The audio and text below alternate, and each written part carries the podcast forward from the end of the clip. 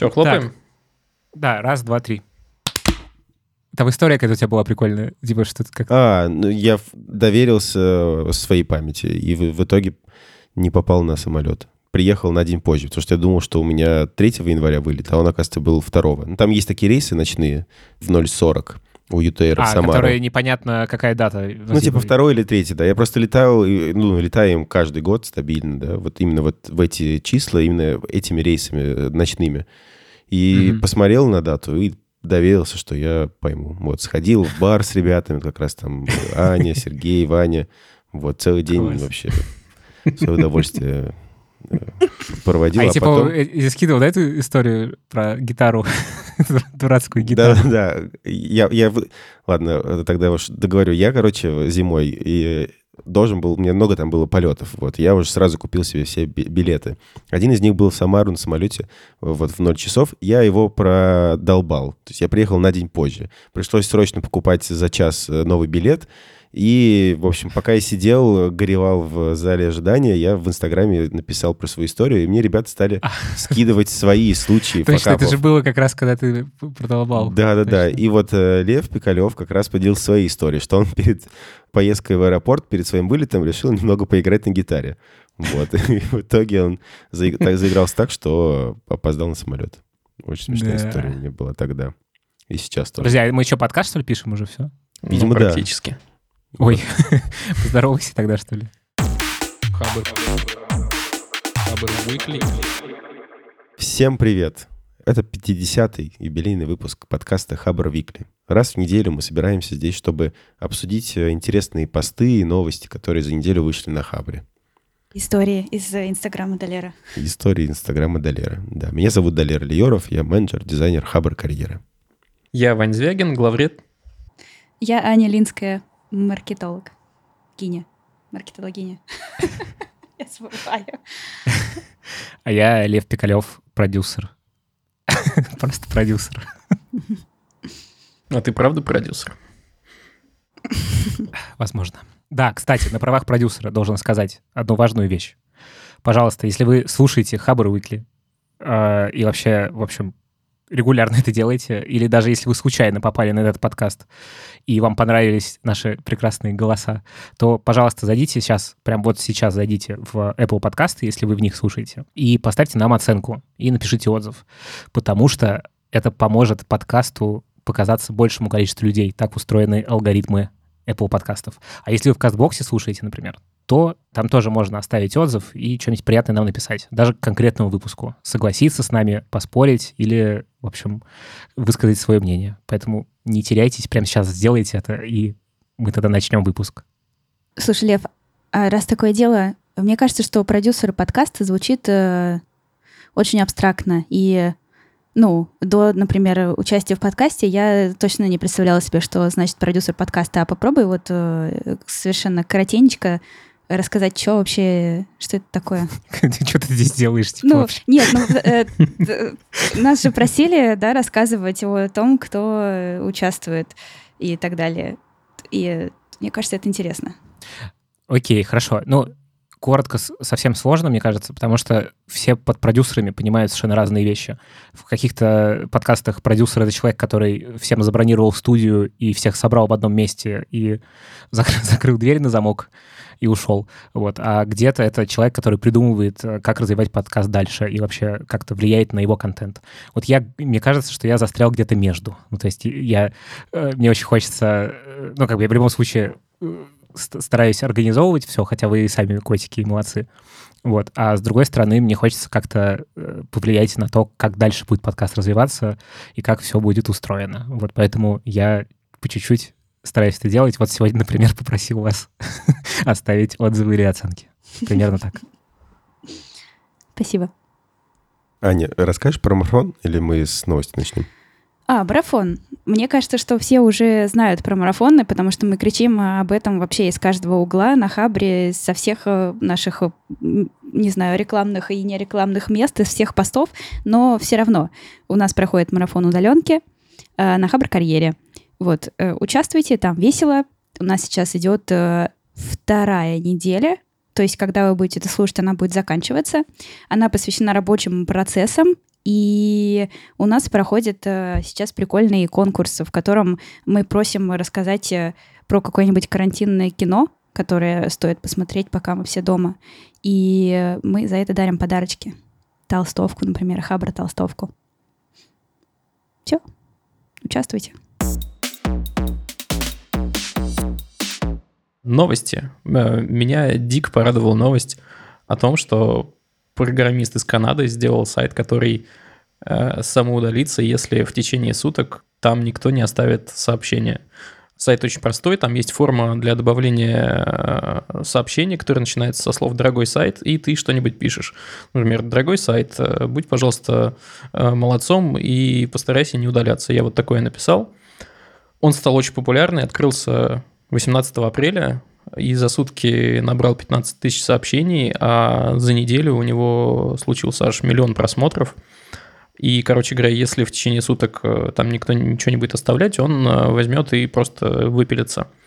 Э, Мне кажется, это вообще удивительно прекрасно. Я обожаю такую дичь, которая не то чтобы, ну, прямо супер полезна, но как некоторое такое явление очень прикольно.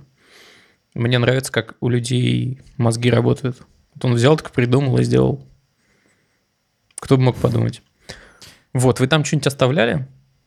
Ну, он не, не совсем бесполезный оказался. По-моему, автор вкладывал в него тот смысл, что у каждого появится возможность анонимно написать что-то. Вот, и там многие люди, ну, в связи с карантином, все уже там котелок, э, у многих котелок закипает, поэтому многие ребята сюда приходят и делятся своими чувствами. Вот так- такой посыл, как я понял, автор тоже закладывал. Можно А было- как ты это понял? Э, Где-то я... А там же можно читать сообщения. Там можно Нет, читать сообщения, да, но не... в смысле, где-то есть э, ну, мнение типа создателя о том, зачем это нужно? Кажется, и да. Я вот когда новость эту читал, я не помню, на Хабре я прочел или нет. Но вот там что-то было про это. М. Я написала э, туда сообщение. М, Просто немножко о себе. О, ничего себе. Ой, Да, Привет, я на самом Аня деле- из Москвы. Не так, да. Э, На самом деле, ну, я потом полистала тоже эти сообщения, и э, это вообще там, мне кажется, можно зависнуть, очень интересно. Но э, там очень много как раз э, про то, как люди себя чувствуют сейчас, как им плохо или неплохо, но чаще про то, как им плохо. И э, есть какие-то э, послания практически в пустоту. Вот я видела каким-то другим людям, ну, то есть не э, Dear веб-сайт, да, а там вот сейчас у меня открыто послание какому-то Сэму, например.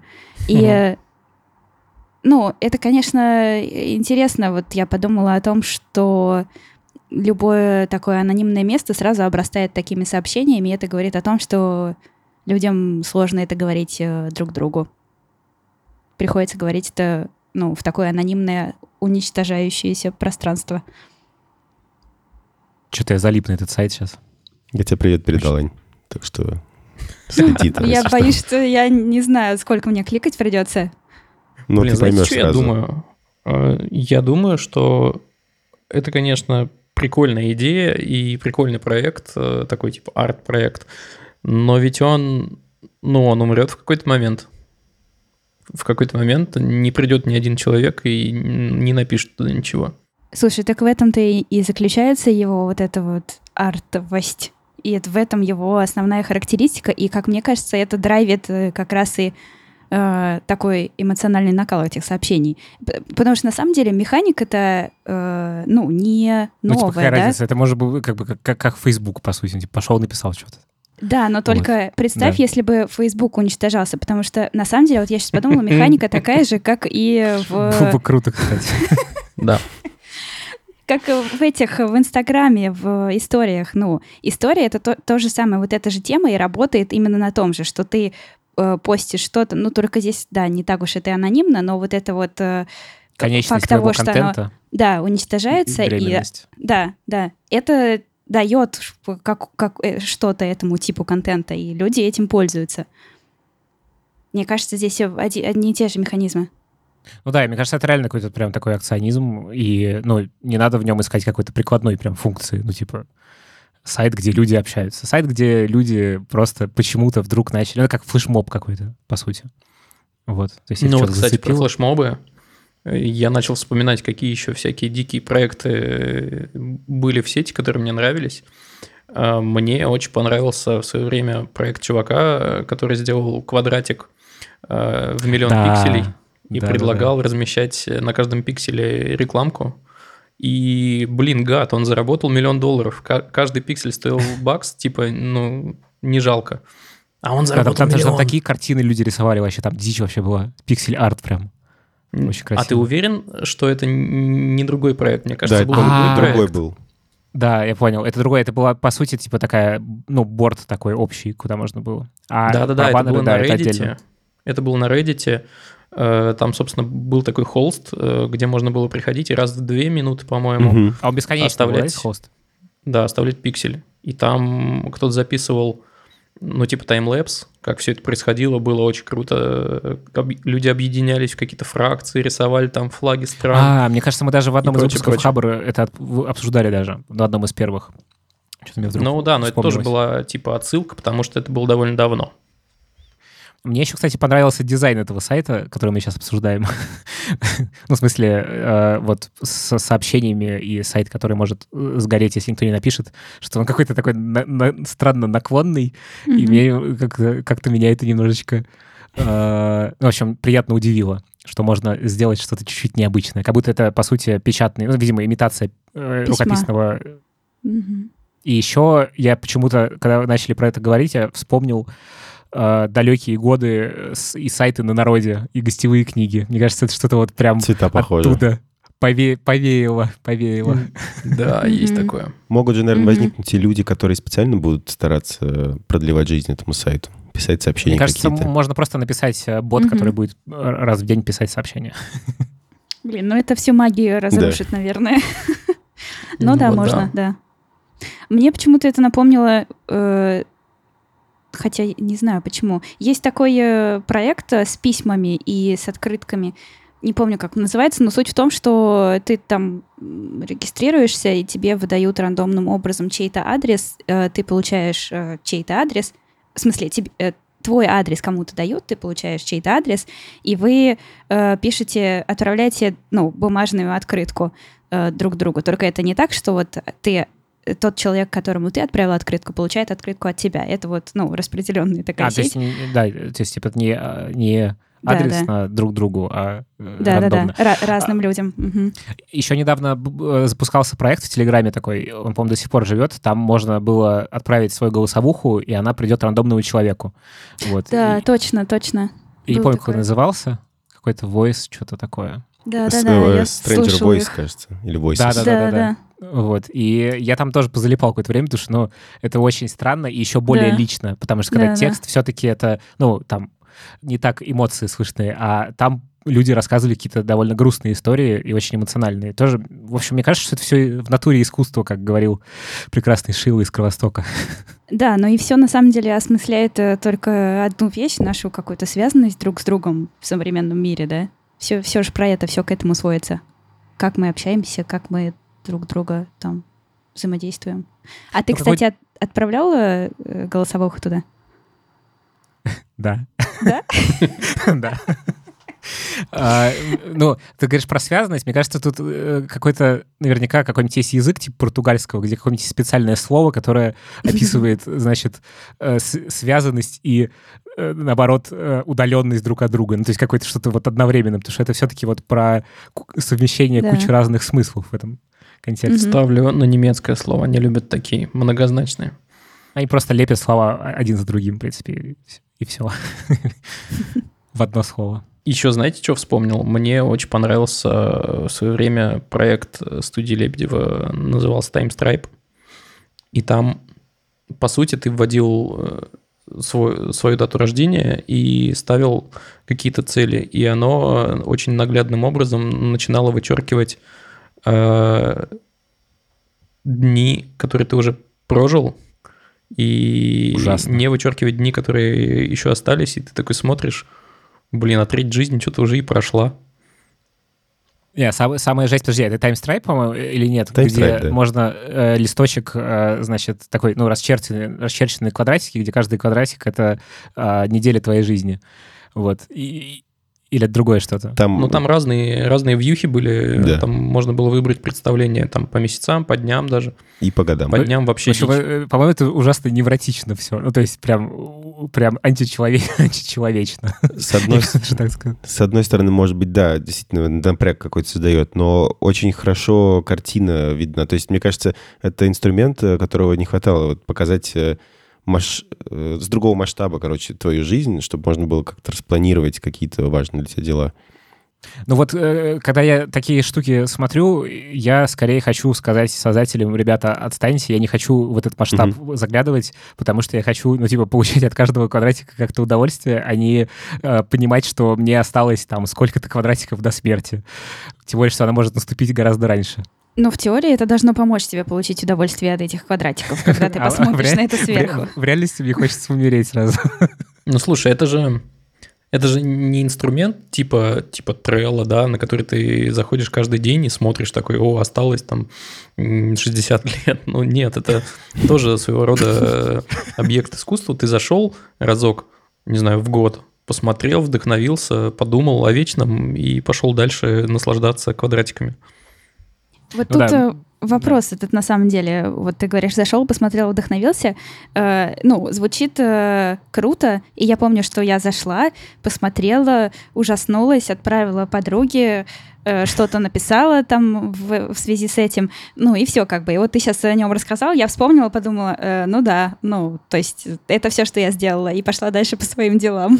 О, а больше того, если ты там регалась, и если ты надежно сохранила ключик, ты можешь до сих пор туда зайти и посмотреть, что произошло. И если ты ставила цели, то можешь сгрустнуть. Я и так это, так это делаю. регулярно. Ну да, ну не знаю, в общем, меня скорее как-то невротизирует т- такие вещи. Хотя э, у меня был какой-то момент в жизни, когда я, значит, всю свою жизнь э, собрал в таблицах и всячески снимал метрики каждую неделю. Вот, это длилось где-то полгода или год. Вот, и от этой штуки осталась только одна вещь. Я э, в начале года иногда пишу какие-то вещи, которые мне хотелось бы в этом году сделать. И вообще больше не открываю этот файл вообще. Ну, то есть он просто где-то, я про него забываю.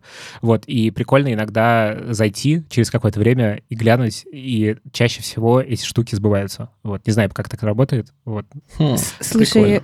я вот сейчас вспомнила, что когда я училась в универе, э, ну, в первом, э, у нас был курс управления проектами. И, и, э, нас там, у нас там было задание какое-то такое, что э, типа распланировать свою жизнь. Мы там проходили какой-то инструмент, я не помню, как он называется, но, в общем, какая-то такая ментальная карта с лагами, там, со стрелками, со всеми э, сроками. Диаграмма Ганта, видимо. Нет, нет, нет, что-то Дикая. что другое. И, ну, то есть там, где э, одни события перекрывают там другие и так далее, все это зависит там друг от друга по времени, все зависит от того, какие у тебя есть ресурсы, и, в общем, вот. И задание было, ну, прям вот распланировать всю свою жизнь до смерти по этой карте. И э- это было какое-то дикое задание. Оно, мне Ужасно. кажется, нас всех там в экзистенциальный кризис ввело.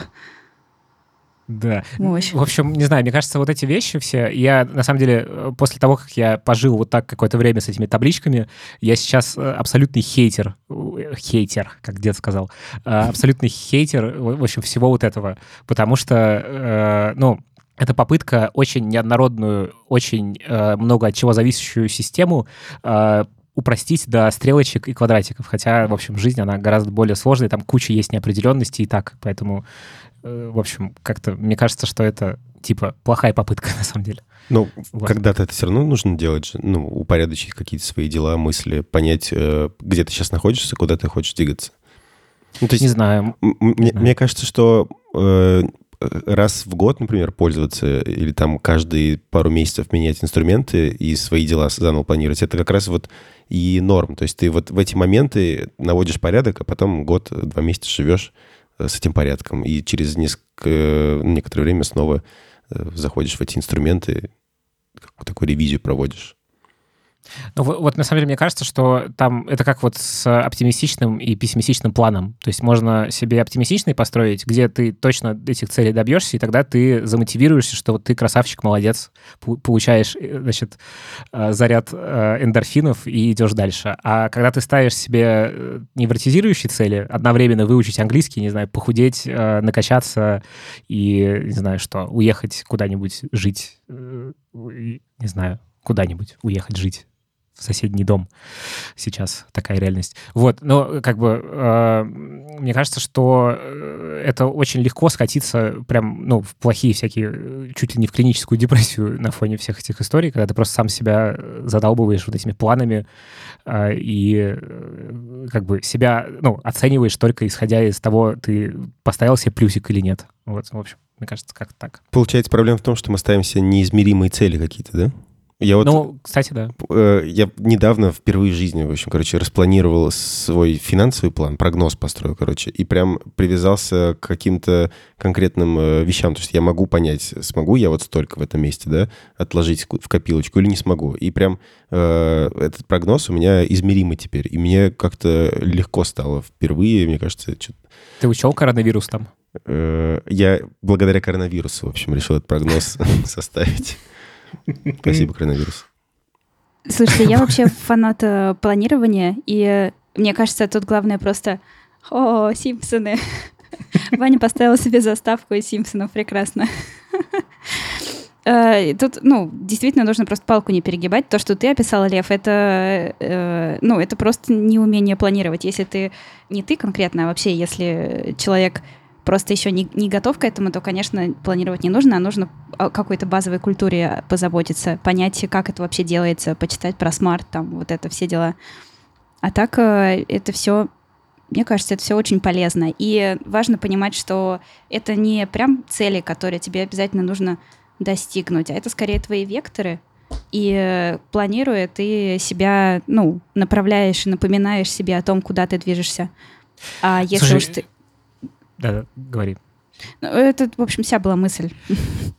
Короче, мне кажется, что да, типа любой, э, типа все есть э, лекарство, все есть яд. Ну, то есть э, кл- классно какие-то инструменты правильно использовать. Просто я э, хейчу на самом деле не сами там инструменты и таблички, я хейчу такой подход, что, в общем, мы все должны быть очень эффективными, классными, здоровскими, все знать английский, все ну, научиться на 500 55 курсах э, всему, чему можно программировать. И, в общем, э, мне кажется, что э, вот это, ну, как бы мода вот на саморазвитие, эффективности, вот это все, она очень невротизирует разных людей. И больше шансов эти инструменты использовать именно так. Сесть и понять, что ты, что ты плохой человек. Я умею дышать.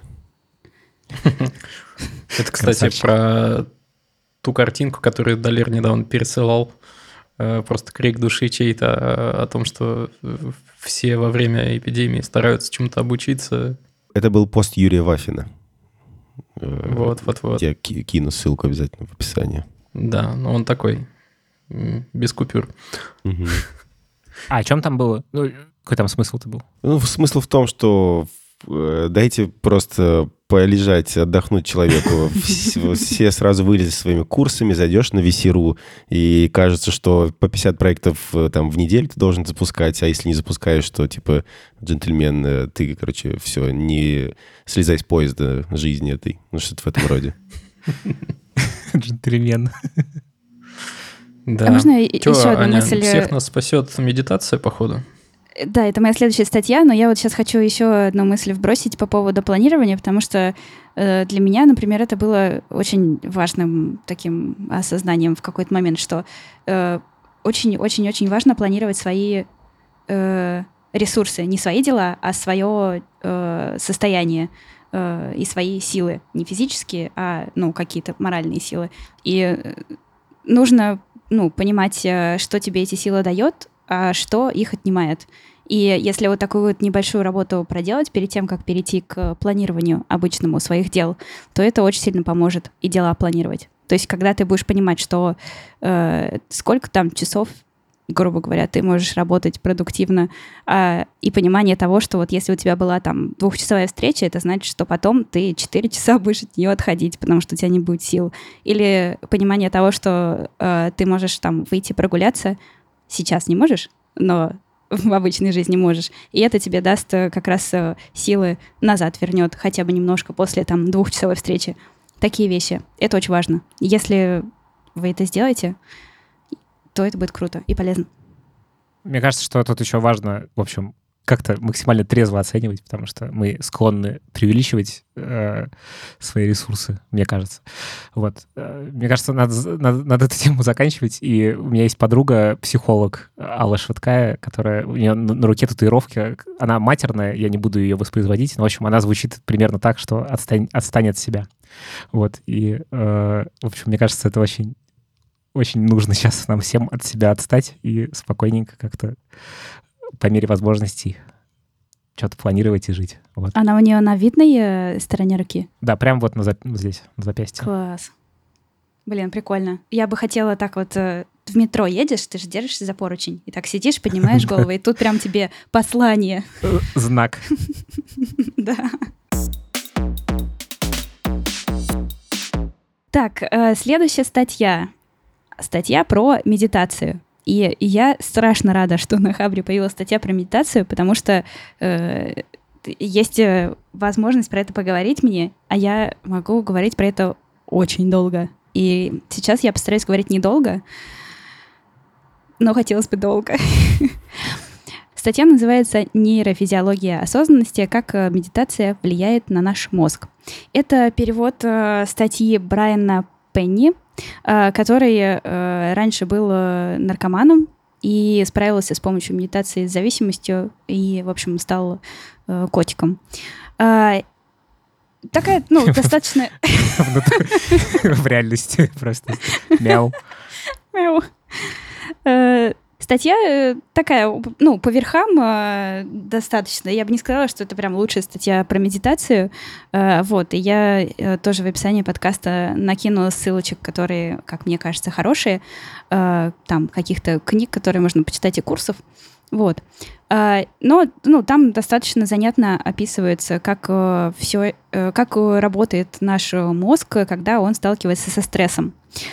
И я вот сейчас коротенько про это расскажу, что у нас э, в голове есть, ну, мозг состоит из разных частей. Э, есть рептильный мозг, есть лимбическая система, есть э, кора. Все они отвечают за разные, но когда мы сталкиваемся со стрессом, они все работают, начинают работать вместе. И вот, например, представим, что мы где-то идем по дороге и видим изогнутую какую-то линию может быть, это палка. В общем, что-то такое. А, и она Или змея. Так... Или змея, да. Ну, такое может быть, действительно, очень похоже на змею.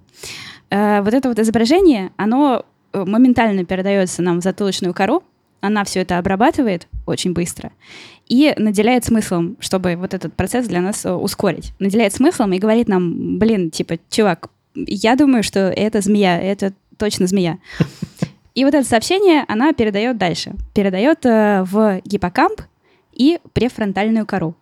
Э, у них разные как бы функции. Э, гиппокамп, он должен моментально понять, как бы, змея, и что мы делаем дальше? Мы там очкуем или не очкуем? Страшно это или не страшно? А как бы, то есть э, э, здесь как бы передается таким вопросом, типа, ну, давай решаем, боимся или нет.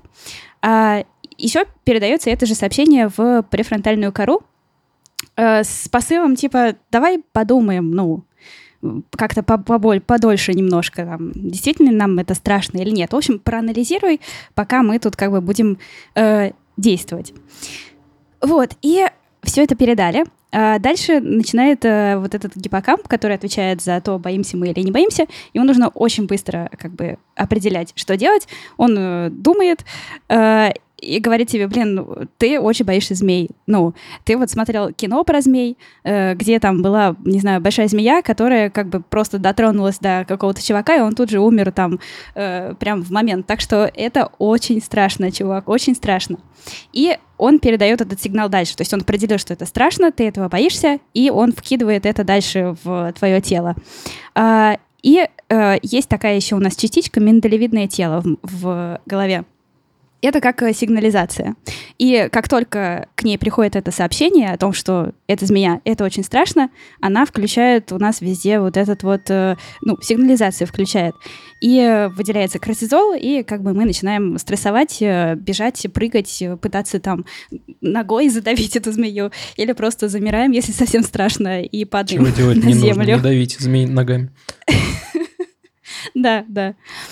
Э, Вот такая как бы цепочка, она происходит э, очень быстро. Э, Ну, да, да, э, прям, ты, то есть ты видишь эту палку, ты отпрыгиваешь, да, и, вот за это время твоей, в твоей голове происходит вот этот э, процесс.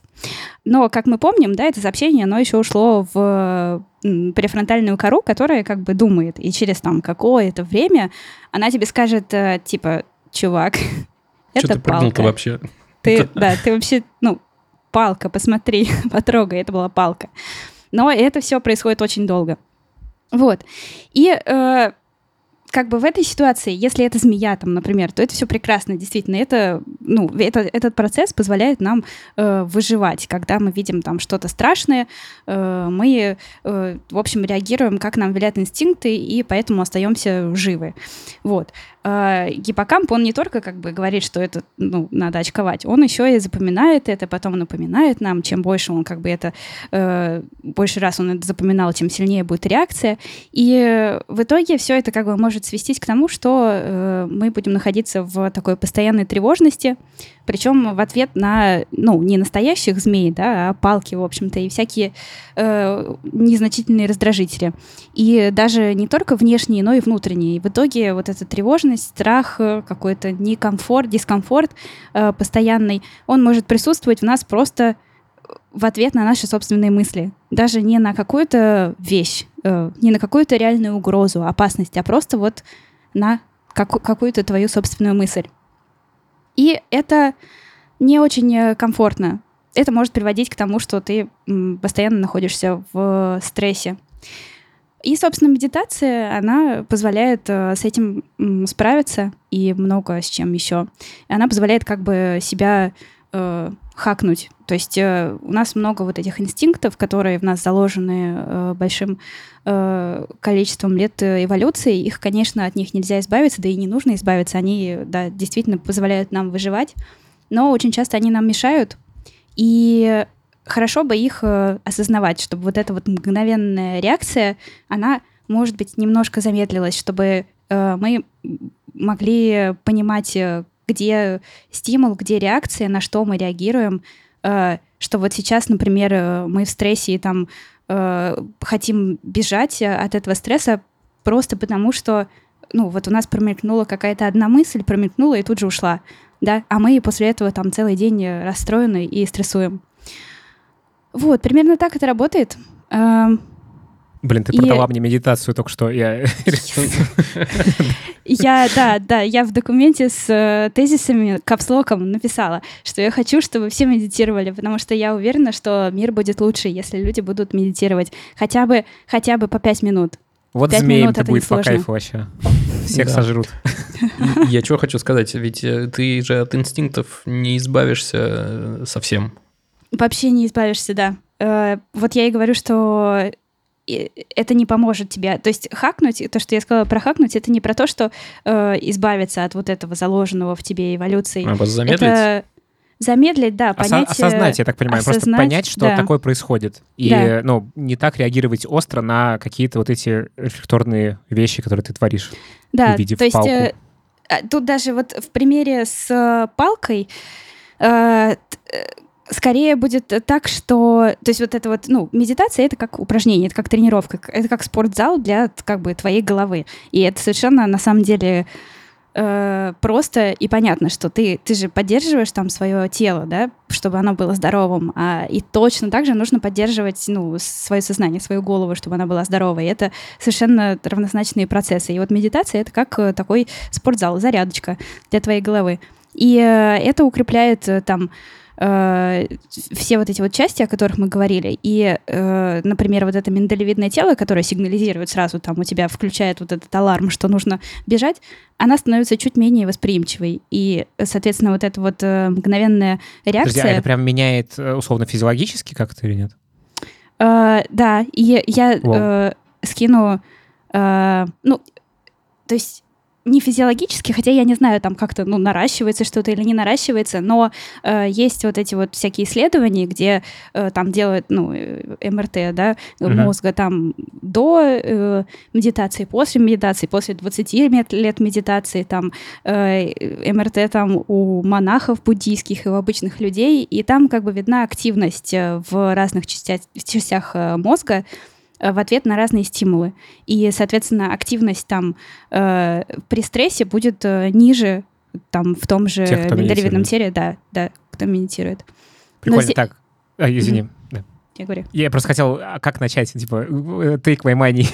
типа, как начать? Есть способы. Я, например, всегда топлю за эм, приложуху, которую делает чувак по имени Энди. Она называется Headspace. Э, она это такие гайды в э, течение 10, 15, иногда 20 минут, которые тебя ведут, собственно, э, заставляют правильно дышать, обращать внимание там, на там, свое тело или, наоборот, на, на окружающее пространство, звуки, запахи и так далее. Э, и ты просто учишь сосредотачиваться и выделять среди ну, вот этого хаоса, который происходит вокруг тебя и с твоим телом, какие-то ключевые вещи. Вот. Э, стоит э, штуку в месяц, э, я по-прежнему плачу, хотя в последнее время стал пользоваться им меньше. Есть. А можно я посоветую подкаст один? Давай. Он, он просто, ну, он на русском, если вдруг, что просто Headspace, он на английском, а это на русском и э, бесплатно. Подкаст называется «Сядь, подыши». Его делает моя подруга Света Шедина, и там разные медитации на разные случаи жизни. Очень приятным и томным голосом. Советую. Я скину еще тоже в описании э, сайта, есть такой Будда в городе, называется. Э, Валерий Веряскин, по-моему, делает. Э, один из таких наших э, амбассадоров э, отечественных медитаций. И у него там есть тоже бесплатные записи, очень хорошие. Для начала, прям, мне кажется, идеально то, что нужно по пять минут. Кайф. Надо попробовать. Вот как быть э, тем людям, которые... Мне кажется, есть проблема. Вот есть люди осознанные, условно, или там люди уже понявшие, что им нужно медитацией заниматься, они берут и делают медитацию. А есть вот все такие вот, которые носят туда-сюда, э, суетные, и для них начать делать медитацию это то же самое, что начать делать зарядку, есть, допустим, меньше и следить за своим весом, например. Вот э, как вопрос как будто бы э, силы воли уже. Как вот заставить, грубо говоря, себя делать медитацию? Э, тут два разных вопроса. Во-первых, э, э, ну, ты просто начал говорить про то, типа, как медитировать, если ты, грубо говоря, не хочешь медитировать, да. ну, то есть, если ты неосознанный, да, не знаю. Вот я езжу на такие мероприятия випассаны. Угу. Это такой углубленный курс медитации, где ты 10 дней молчишь без телефона и только делаешь, что медитируешь. И там э, есть, ну, типа учителя, как бы кураторы. И вот э, там этот вопрос тоже очень часто задают э, о том, что делать, вот, типа, говорят, вот у меня есть там муж или жена или ребенок, и я очень хочу, чтобы они вот начали медитировать, потому что я теперь типа понял, как это классно, хочу, чтобы они тоже это делали. И на самом деле ответ простой, что никак не надо ничего делать. Ну, и ты никого не заставишь э, медитировать. Это как с психотерапией. Нельзя заставлять человека идти на психотерапию, если он не готов, потому что он расстроится, и, потом еще 10 лет не придет туда, потому что все было плохо. И единственное, что можно сделать, это своим примером показывать что... Ну да, и это на самом деле одна из, э, работает. один из этапов, э, в общем, того, когда ты начинаешь проходить психотерапию или медитировать, или там правильно питаться, заниматься спортом, у тебя в какой-то момент, это на самом деле ближе к началу того, как ты начал это делать, происходит, ты э, решаешь, что ты мессия, и начинаешь всех пытаться заражать этой идеей. Угу. Вот это, в общем, надо бить себя по рукам, потому что у всех своя голова и все такое. И насчет того, что ты сказал, кстати, Далер, по поводу силы воли, я второй раз сегодня вроде хейтера. Я считаю, что, в общем, силу, на силу воли никуда недалеко не уедешь, потому что это очень корот, краткосрочная энергия. Вот. И э, я обычно к таким вещам подхожу с точки зрения э, эксперимента. И вот эксперимент с правильным питанием или там с занятием спортом, он гораздо сложнее, чем эксперимент с медитацией, мне кажется, потому что, ну, сел и попробовал. Ну, то есть, типа, э, то есть тебя не отделяет ничего, кроме того, чтобы просто взять и на 10 минут переключиться. А дальше посмотреть, ну, к чему это может привести. Может, тебе захочется еще. Ну, а не захочется, значит, в другой раз когда-нибудь. Да, и, я да, вас и понял. еще Ага. и- и есть такая интересная мысль. Эм, Чтобы это работало, не обязательно в это как-то особенно верить и все такое. Нужно просто делать и потом за- заметить, э, есть какие-то изменения или нет. Но не нужно ждать, что там чудо произойдет, и ты изменишься там сразу после первого сеанса, конечно, нет. Э, Но постепенно, если ты будешь продолжать, все будет ок. И еще э, важная штука, если ты пропускаешь, не нужно себя как-то шеймить особенно. Просто вспомнил там через месяц или через два или через год. Просто продолжи и все. Ну, да, я, я понял. Это очень классные советы, э, на самом деле. Так не работает, да. Но- Интона- Интонация, кстати, страшно, странная у меня была. Я в свой вопрос, наверное, другое вкладывал. Э, Если, допустим, я хочу заниматься, да, медитацией и спортом, и следить за весом, но я не могу. Ну, э, я, видимо, сейчас сам на свой вопрос отвечу. Видимо, это связано с тем, что нет какого-то внутреннего ресурса. Видимо, перед тем, как начинать э, заниматься медитацией и еще чем-то, нужно разобраться с тем, где тебе брать силы или куда ты их тратишь, чтобы тебя хватало Ну, силы. типа да. Потому что вот разговор про эксперименты, это тоже на это нужна какая-то мотивация и сила, ну, ресурс какие-то. Или про то, чтобы... Ну да. В общем, Чтобы Это начать хоть тебе- как-то. К Людвигу вне диван для начала. Ну да. Я, кстати, недавно еще э, читала, что э, вот эта вот си- сила воли и там умение следовать там плану и вообще все эти там, ну, люди, которые учат по пять языков, да, и проходят курс по питону и все на свете делают. Короче, что это тоже обусловлено э, на самом деле биологически, и есть вот тоже в голове части, части мозга, которые отвечают именно вот за умение следовать планам, держать себя в руках, короче, сила воли и так далее. И у 60% людей э, эти части, я уж не помню, как они называются, они э, деформированы. И, э, то есть это проблема не в тебе, там, в каком-то конкретном человеке, а проблема в, ну, просто вот так у тебя там все устроено. То есть ты, ты не такой же, как и тот человек, который учит по пять языков. Вы просто у вас разный мозг, и вы поэтому для вас э, по-разному сложно это делать. Не фартанул на старте, короче. Ну, Да. тут, кстати, это реально очень важная история про осознание, что мы все очень разные. То есть это довольно трудно дается, потому что, ну, э, довольно объективно можно там посмотреть, не знаю, на людей там с, с каким-нибудь очень развитой мускулатурой и людей, ну, просто другого там склада тела. Это очень на поверхности.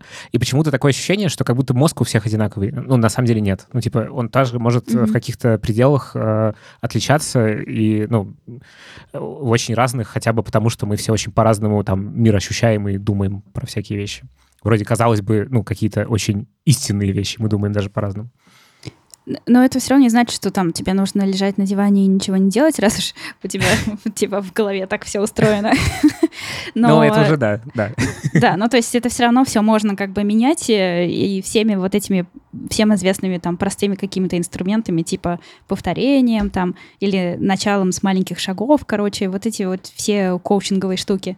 Но просто нужно понимать, что ты не станешь вот этим человеком, который э, в 5 утра просыпается, идет в бассейн, э, потом медитирует, потом, в общем, вот этот идеальный человек из Инстаграма. Не, ну ты, по идее, можешь им стать, ну, как бы это просто не произойдет по щелчку пальцев. То есть, если тебе действительно хочется, и ты готов какие-то системно вещи делать постоянно, и начинаешь их делать, и не привязываешь туда силу воли и, значит, эмоциональный настрой к этому, а это просто, ну, некая система, в которой ты живешь, то, по идее, ну, как бы, тебе ничего не мешает э, таким быть, но не факт, что просто тебе это нужно даже. Вот, что это Да, ошибочная факт, цель может быть. не факт, что нужно, но и мне кажется, знаешь, что все-таки ты можешь, ну, не, действительно не все смогут это делать. И это, ну, не знаю, ну, то есть это, Но это, конечно, типа, не характеризует тебя э, как плохого или неплохого человека. Да, Вот. да. Но вот эт- эта мысль такая миллениальская, да, из, ну, про то, что ты можешь быть кем хочешь, хоть единорогом, и э, вообще Стивом Джобсом Я станешь. признаю, что я миллениал, да. Я тоже, но Есть. э, это какая-то, это, по-моему, дурная мысль.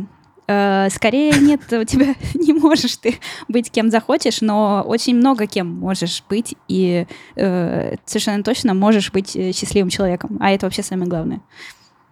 В общем, Ох, важно свои ограничения понимать и с учетом них э, жить, наверное. Так и ну, Да. быстрее и легче будет желаемое достигаться, наверное. И, ну, и не расстраиваться из-за этого, потому что де- действительно это может быть не то, что тебе нужно. Мгм. Очень сомневаюсь, что есть люди, которым действительно в жизни больше всего нужно вот э, быть вот этим человеком из Инстаграма. Ох, я бы, конечно, сейчас на часик бы зарядил дискуссию. Давайте да- дальше поедем. Затронули мое миллениальское нутро. Так, слушайте, ну а дальше что? Дальше мы, получается, переходим к рубрике, которую давненько уже обещали. Недавно мы предлагали вам задать вопросы ведущим подкаста, а ведущие потом на них ответили. Вот. Мы решили не выпускать э, ответы отдельным выпуском, а просто в каждый выпуск по два-три вопроса вставлять в конце. Вот. И сейчас мы, собственно, ответим на э, первые несколько вопросов, которые вы нам прислали. Первый вопрос э, задала Мэйн Бейли. Э, Извиняюсь за вопрос. Понимаю, что сообщество взрослое. А сколько вопросов было задано про секс и же с ним в данной Google форме? Э, Это единственный вопрос про секс, который нам задали в Google форме. Поздравляем. Очень поучительно, по-моему. Следующий вопрос э, задало модельное рекламное агентство Анне Линской. Спрашивают, Гов катку в доту или КС 1.6? Что скажешь, Аня? Э, Играешь ли ты Go. вообще во что-нибудь из этого? Знаешь ли ты, что такое Дота и катка и КС? Нет, ну ладно, это я знаю. Уж Кстати, давайте... Здесь, да, м- м- здесь единственное более-менее понятное слово «или» и «в». Го, катка, дота, КС 1.6. Нет, 1,6 тоже цифры, ну, всем, всем понятны цифры. Да? Ну, Да, типа. да. Хорошо, Да. такое молчание было. Я думаю, можно дальше идти. Юрий К. спрашивает. Хочу больше подкастов. Вы могли бы больше и дольше? Слушайте, а мне кажется, что мы уже можем больше и дольше, потому что хронометраж подкастов что-то постепенно увеличивается незаметно. А Последнему мы, почти кажется, час. Да, вошли во вкус. И этот, судя по всему, тоже будет довольно длинный. Может, спросить э, тоже опрос э, запилить? Э, Какой... Хотите дальше? Ну, да. Сколько вам нужно? Ты что, А, кстати, э, напишите в чат. Э, Мне кажется, довольно правильно у аудитории реально спрашивать. Э, Вам как, хочется подольше или по- покороче? Может быть, вообще надо да. за 10 минут все быстренько обсуждать и расходиться. Спросим. Спросим, да. Следующий вопрос задала Арина. Как перестать расстраиваться и терять мотивацию, когда вечно находится чувак, который всегда круче, а еще младше тебя и уже всего добился? А чтобы приблизиться к такому же уровню, нужно потратить 5-10 лет. И это, кажется, сейчас наш любимый вопрос будет. Мы на нем... мы- Лев, ну, Лев, мы потому что уже руку, руку тянет, и Аня, кажется, Я- тоже. подкаста я- у нас было про это просто. Я из мема. Ну, на самом деле, мы последний, вот весь выпуск обсуждали прим- примерно вот это. Ну, Да-да. Так что Видимо- считайте это ответом на ваш вопрос. Ну да, ну типа главный, э, глав- главный способ, наверное, это, ну, в общем, признать, что люди разные, и ты другой, и у тебя свой путь, и соревноваться надо, ну, скорее с собой, чем с какими-то молодыми выскочками. Ну и типа просто делать. Вообще, тут, знаете, еще, еще, еще, мне кажется, тут дело в том, что как ты... ну, нужно понять, что ты оцениваешь э, здесь, вот в этой конкретной ситуации, себя через э, других. А а это, ну, очень нездорово и очень, э, ну, приводит к тому, что ты стрессуешь и, в общем, несчастлив постоянно. И э, здесь, мне кажется, нужно работать над тем, чтобы учиться быть э, самому себе другом. И, э, ну, подбадривать себя, там, поддерживать самого себя. То есть э, относиться к себе как э, там к своему лучшему другу, например. Вообще удивительно то, что ты, э, если там лучший друг напортачил, да, где-то, то ты будешь ему говорить, какой он зайчка и как все хорошо, и на самом деле он ни в чем не виноват, да. да. А если ты напортачил, то ты себя ох, как ты себя загнобишь, да. ну как ты вообще мог так поступить? Э, наверное, имеет смысл прислушиваться просто к себе и понимать, что тебе на самом деле хочется, потому что точно ли нужно добиваться того же, чего добился этот крутой чувак. Мне кажется, может помочь э, выписывание того, что приносит радость, того, что не приносит радость, и каких-то, может быть, да, просто выписывать там э, запахи, какие-то достижения, и потом перечитывать Запах победы. Запахи. Блин, мне просто еще кажется, что еще кажется, что вот этот пример там чувака, который э, ходит в 5 утра в бассейн, э, значит, э, учит английский, суахили и программирует на питоне, что на самом деле, ну, он это делает, на самом, ну, не из-за того, что ему это прям надо как, конкретно эти дела делать. Ему хочется э, общественного одобрения во многом. Ну, так, такая модель часто бывает, что мы многие вещи делаем через э, одобрение, ну, как бы жажде одобрения других. Вот. И мне кажется, что, ну, прислушаться к себе — это один из э, способов ответить вот на этот вопрос. Тебе зачем это надо? Чтобы тебе сказать, что ты хороший и себя почувствовать, типа, верифицировать себя? Или для чего-то другого? Вот. Что-то такое у меня в голове. Ну, а вообще всегда же найдется человек, который делает то же самое, что и ты. То есть вот продолжая, этот, продолжая разговор, что э, да, вот вы говорите, задуматься о том, нужно ли тебе то же самое, что и этому чуваку, у которого это круто получается. И даже если ты ответишь себе «нет, мне нужно вот это другое», то все равно найдется другой чувак, который делает то же самое другое, потому что ты никогда не будешь вот уникальным, единственным, кто делает вот это, а никто больше этого не делает. Всегда найдется такой чувак, всегда найдется тот, кто делает это лучше. Поэтому ну, ну, и получается, что это на самом деле не важно. То есть важно, ну, тебе нравится делать это или нет. То есть да. вот это самое главное, самый главный вопрос. Ну да. О, Иван, скажите что-нибудь. Да, что сказать? Нет, я, я уже сказал то ключевое, что мне кажется верно. Вы все правы, не нужно оглядываться на других, нужно делать то, что тебе нравится. И, ну, вот эта мысль о том, что мне нужно потратить 5-10 лет, чтобы приблизиться к его уровню, ну, если тебе очень хочется приблизиться, если уж на то дело пошло, просто вот возьми и начни, и просто делай. Может, и не 5-10, может, и меньше получится. И, скорее всего, за это время, э, вот за этот путь, ты немножечко свернешь в какую-то другую сторону и вообще забудешь об этом. И станешь старым и забудешь вообще про все это. Да. Ну, у меня такая, знаешь, философская, э, философский взгляд на этот вопрос. Как и у всех нас, наверное. Но ты выглядишь как мудрец сейчас. На, на фоне комнаты на фоне Симпсонов. Симпсонов. Да. да. Что, есть еще вопросик там какой-нибудь? Спрашивает Игорь Кержиманкин. Как вы считаете, возможно ли найти стажировку студенту компьютерной безопасности, который уже заканчивает второй курс, если этот студент хочет пойти на бэкэнд питон разработку? Так мне нравится, конечно, наше образование, которое вроде дает базу, но совсем непонятно, где же все же ее можно применить. Э, смотрите, на правах чувака, который полтора года работал э, в лаборатории Касперского, могу сказать то, что было до вот этой всей пандемии и прочей фигни. Типа в мирное время э, та же лаборатория Касперского с радостью принимает на стажировку студентов младших курсов, даже иногда школьников. Есть целая программа на этот счет. И я, наверное, выйду за рамки этого вопроса и по поводу вот поиска работы и всего такого э, задвину короткую телегу. не нужно бояться и не нужно э, вот находить специальные вакансии для того, чтобы начать где-то работать. Если тебе нравится компания какая-то, берешь и пишешь письмо на общий какой-нибудь адрес и говоришь, ребята, привет, я вот такой-то, такой-то, то, конечно, нужно подойти к этому вопросу со стороны пользы для компании, а не со стороны твоих каких-то амбиций. И просто рассказываешь, какую пользу ты можешь принести. Скажем, там, я студент э, второго курса, типа, мало чего знаю, но мне очень нравится тема, хочу там работать у вас, э, готов работать за еду, дайте знания, э, типа, а дальше разберемся. И, собственно, вас в основном будут отхватывать с руками, потому что очень много людей, которые хотят получать деньги, и очень мало людей, которые хотят работать. Вот если вы такой, который хочет работать и получать знания, просто пишите и не парьтесь, и все будет хорошо. Первая там компания, может, откажет, вторая откажет. Опять же, просто продолжайте слать такие письма и искать подходящие вакансии. Такие дела. Ой, а, кстати, к Ваниной мысли, мне кажется, тут очень важно вообще то, что это работает как воронка. Ну, то есть ты закидываешь много-много всего туда, и на выходе да. ты получишь какой, как, с какой-то конверсией какой-то результат. Вот, поэтому, и, собственно, так делают всякие там продукты, интернет-магазины и вот это все.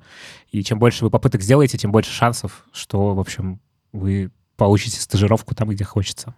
И это обычная конверсия стандартная 3%. Так что не стоит расстраиваться, если... Ну, не, не конверсия в резюме, я имею в виду, а просто конверсия э, там на лендинге, например, в кнопку, да. Нет, ну, вот это считается хорошо, поэтому, э, ну, на это тоже можно рассчитывать. 100 резюме отправили, 3 оффера получили. Маркетологиня. Спасибо за ваши вопросы. В следующем выпуске мы ответим на другие. Вот если вам есть э, что спросить у нас, присылайте, форма будет э, в описании подкаста. И go катку Мог... КС 1.6. Ань, а ты собирала могли бы? Да. Неопознанная выдра. Точно, да. Так что действуй. Могли бы обсудить, но не обсудили. 11 глупых вопросов ортопеду и массажистке о работе за компьютером и не только. Это Ванина статья, она офигенная. Подожди, это та статья? Да, это та статья, и там та статья. ортопед мне неизвестный, а массажистка это моя э, хорошая подруга, очень меняемая, рассказывает на человеческом языке о том, как не сгубить свое здоровье, сидя перед компом. Если не хотите читать, то просто знайте, что нужно встать и размяться прямо сейчас, а потом еще через полчаса, и еще через полчаса, и все будет отлично. А, дальше. Киберспортивный клуб в период изоляции. Распределенный гейминг как возможность не только выжить, но и заработать. Умные устройства глазами Хабра определяют настроение, угадывают желания и подстраиваются под человека. Подготовка к собеседованиям в IT-гиганты. Как я преодолела проклятие алгоритмического собеседования. О, еще впрыгну на ножку уходящего поезда. По поводу умных устройств глазами Хабра, это, между прочим, э, материал, э, который сделан на основе нашего второго подкаста Хабр Special. Э, там мы говорим с умным чуваком, который последние, по-моему, 10 лет занимается умными устройствами, рассказывает, куда все это движется и чего нам ждать в будущем. А Зайдите, а послушайте. Сегодня выйдет. Класс, надо ссылочку будет дать. Хотел пошутить, что мы там говорили с умным домом.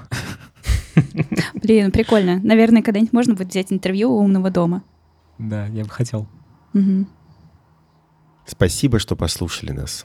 Подписывайтесь, ставьте оценки, присылайте свои вопросы и заходите в чатик подкаста, обсудите новости с другими слушателями. Всего вам хорошего. Пока. Пока. Пока вот прямо сейчас возьмите, зайдите в Apple подкасты и нажмите 5 звездочек и отзыв напишите. Продюсер. Пожалуйста. А, всем пока. Хабр. Хабр Weekly.